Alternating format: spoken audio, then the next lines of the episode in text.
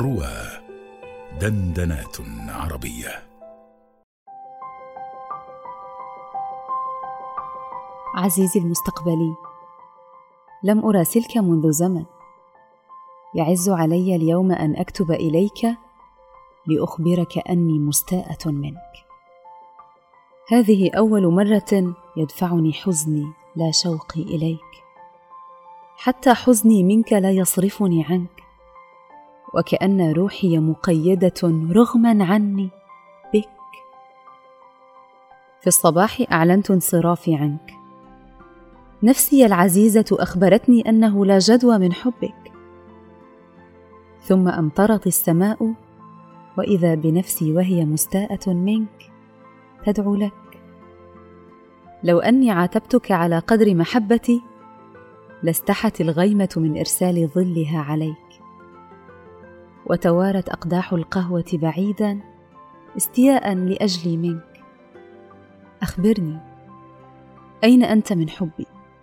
ولم ما زلت تقف بعيدا؟ الطريق طويل ولكني أضأته لك بروحي. حتى أنني بانتظارك على جانبه لنسير معا. مد يدك أكثر أكاد أمسك بها. أما زلت واقفة أخشى الا يدوم ضياء روحي كثيرا وأخاف عليك من العتمة وأخاف أني لن أراك فيها. ألا يطيب لك جواري؟ قل لي حتى لا يكون غريب نظري بحنين إلى داركم كلما مررت به. وكأنه داري. لما إن كنت تريدني أن أرحل عنك ما زلت أنا أدعو لك. كان عليك إخباري أن الحب ليس سهلا وأنه علي ألا أنتبه لوجودك وألا أقع بحبك. كان عليك ألا تكون مثاليا لي هكذا.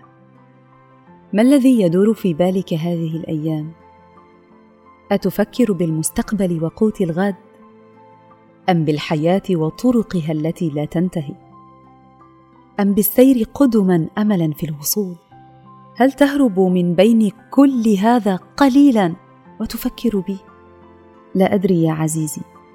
ما رأيك أن تخبرني يوما ختاما بدأت رسائلي بالعتاب وها أنا أختمها بالمحبة لك.